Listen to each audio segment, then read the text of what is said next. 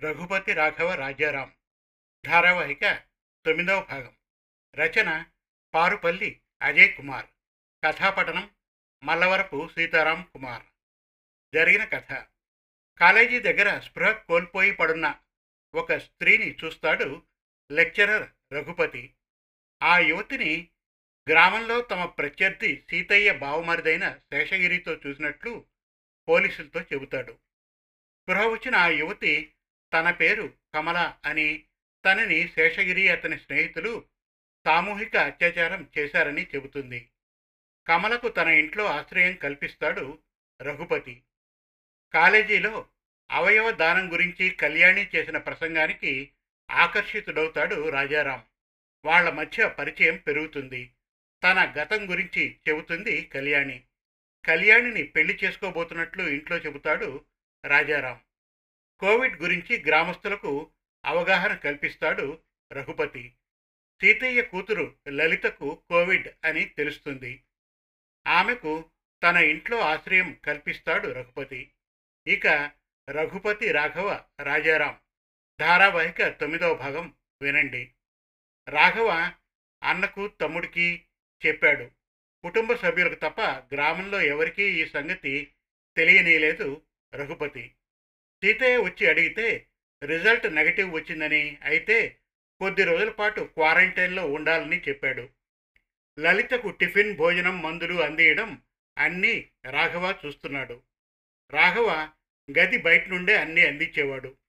ప్రతిరోజు రెండుసార్లు ఒక శాతం సోడియం హైపోక్లోరైట్ ద్రావణంతో గదిని శుభ్రపరుచుకోమని లలితకు చెప్పాడు. లలిత గదికి ఉన్న అటాచ్డ్ బాత్రూంలో గీజర్ ఉంది. రెండు పూట్ల వేడి నీళ్ళతో బట్టల్ని ఉతికి ఆరేసుకోమని చెప్పేవాడు. తాను కూడా నిరంతరం చేతులు సబ్బుతో శుభ్రం చేసుకునేవాడు. లలిత థర్మామీటర్ ద్వారా జ్వరం రోజుకు మూడుసార్లు చూసుకునేది. మూడు రోజులకి జ్వరం తగ్గి లలిత కొంచెం తేరుకుంది.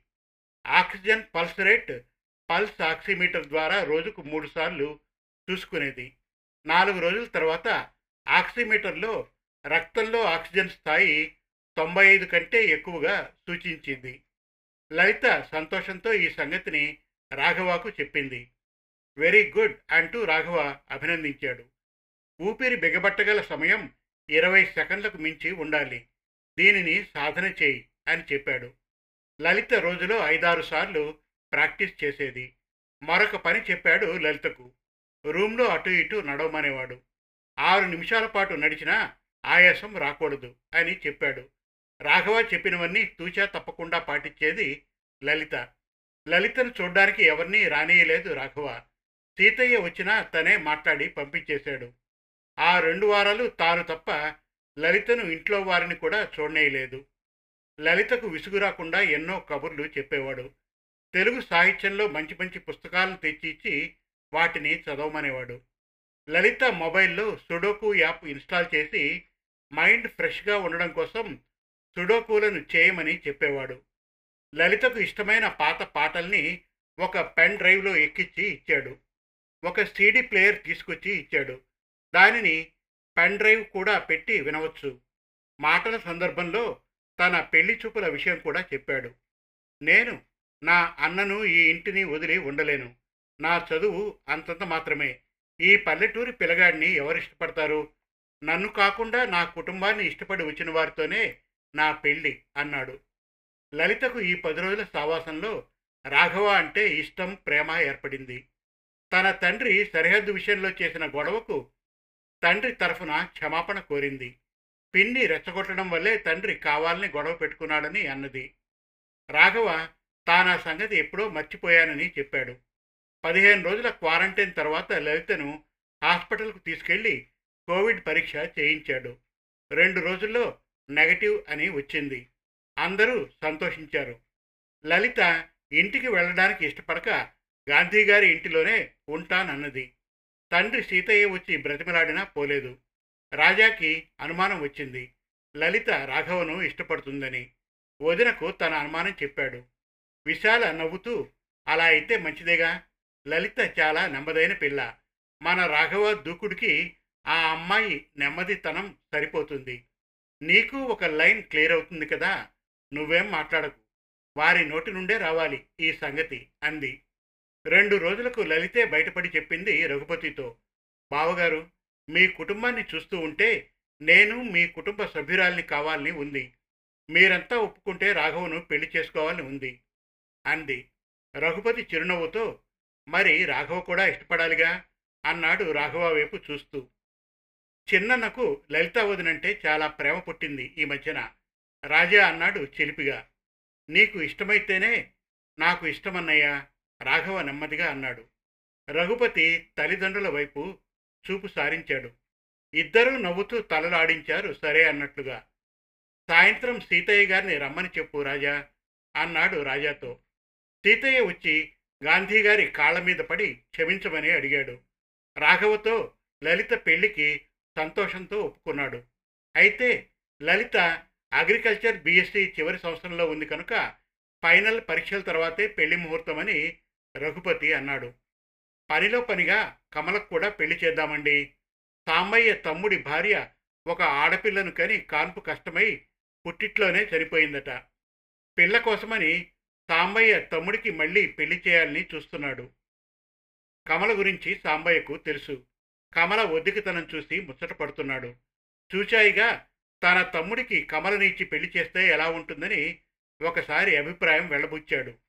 మీరు సాంబయ్య తమ్ముడితో మాట్లాడండి అంది విశాల. మరి కమలను అడిగావా? అడిగాడు రఘుపతి. అడిగా. ముందు ఒప్పుకోలేదు. మన ఇంట్లోనే తనకు హాయిగా ఉందని చెప్పింది. మన ఇంటిని విడిచి పోనని అన్నది. తనకంటూ ఒక కుటుంబం ఉండాలని నచ్చజెప్పా. పెళ్ళైనా మన ఇల్లు వదిలిపోనక్కర్లేదనంటే సరే అంది. సాంబయ్య తమ్ముడికి కూడా మన దగ్గరే ఏదో ఒక పని చూడండి. ఇద్దరూ మన కళ్ళ ముందే ఉంటారు అంది. వదిన మన ఫ్యాక్టరీకి ఎలాగో ఒక వాచ్మ్యాన్ కావాలి. ఇతన్నే పెట్టుకుందాం రాజా అన్నాడు. సరే సాంబయ్యను వాడి తమ్ముణ్ణి పిలిచి మాట్లాడతా అన్నాడు రఘుపతి. లలిత కళ్యాణి మంచి స్నేహితురాళ్ళైపోయారు. ఆ ఇంట్లో ఇద్దరు ఆడపిల్లలు ముచ్చటగా తిరుగుతూ ఉంటే అందరికీ కన్నుల పండుగగా ఉంది. ఇక చిన్నపిల్లల అల్లరి ఆటలు సరే సరి. రాజా రాఘవ కూడా ఒక్కోసారి పిల్లలతో కలిసి పెద్దగా అల్లరి చేసేవారు. ఇల్లంతా పిల్లలతో పెద్దలతో కళకళలాడుతోంది. సహజంగా జనాలను ఆకట్టుకునేలా మాట్లాడే వాక్చాతుర్యం గల కళ్యాణి రోజుకో వీధిలో ప్రసంగించేది. మొదటగా మనం భయపడకూడదు. ఈ వైరస్లను చూసి మనం భయపడితే అది మనల్ని మరింత భయపెడుతుంది. కరోనాకు అసలైన మందు మనోబలమే అని చెబుతున్నారు. కాబట్టి కరోనా గురించి భయపడకుండా ధైర్యంగా ముందుకు సాగితే తేలిగ్గా బయటపడవచ్చు ఈ కరోనా వైరస్ మన శరీరంలో ఉన్న ఆరోగ్యాన్ని హైజాక్ చేయగలదేమో కానీ మన హృదయంలో ఉన్న ధైర్యాన్ని అది హైజాక్ చేయలేదు. కరోనా వచ్చిన వారిలో మూడు పాయింట్ నాలుగు శాతం మంది మృత్యువాత పడుతున్నారు అని ప్రపంచ ఆరోగ్య సంస్థ చెప్పింది. అంటే తొంభై ఆరు శాతం మంది ఈ వైరస్ సోకినప్పటికీ ప్రాణాలతో బయటపడగలుగుతున్నారు. ఆందోళనే ప్రమాదకరం. కరోనా బారిన పడిన వారు ధైర్యంగా తగిన జాగ్రత్తలు తీసుకొని డాక్టర్ల సూచనలతో అత్యధిక మంది కోలుకుంటున్నారు. కొంతమంది మాత్రం కరోనా పాజిటివ్ అని తెలిసిన వెంటనే ఆందోళన చెందుతూ మానసికంగా కుంగిపోతున్నారు. ఇది తీవ్ర పరిణామాలకు దారితీస్తుంది. చివరకు ప్రాణాలు పోయే పరిస్థితి వస్తుంది. ధైర్యంగా ఎదుర్కోగలిగితే కరోనా గురించి భయపడాల్సిన పని లేదని కోలుకున్నవారు చెబుతున్నారు. దానికి మీ కళ్ళ ముందున్న సాక్ష్యం ఈ లలిత అంటూ లలితను చూపించింది. లలిత చెప్పసాగింది.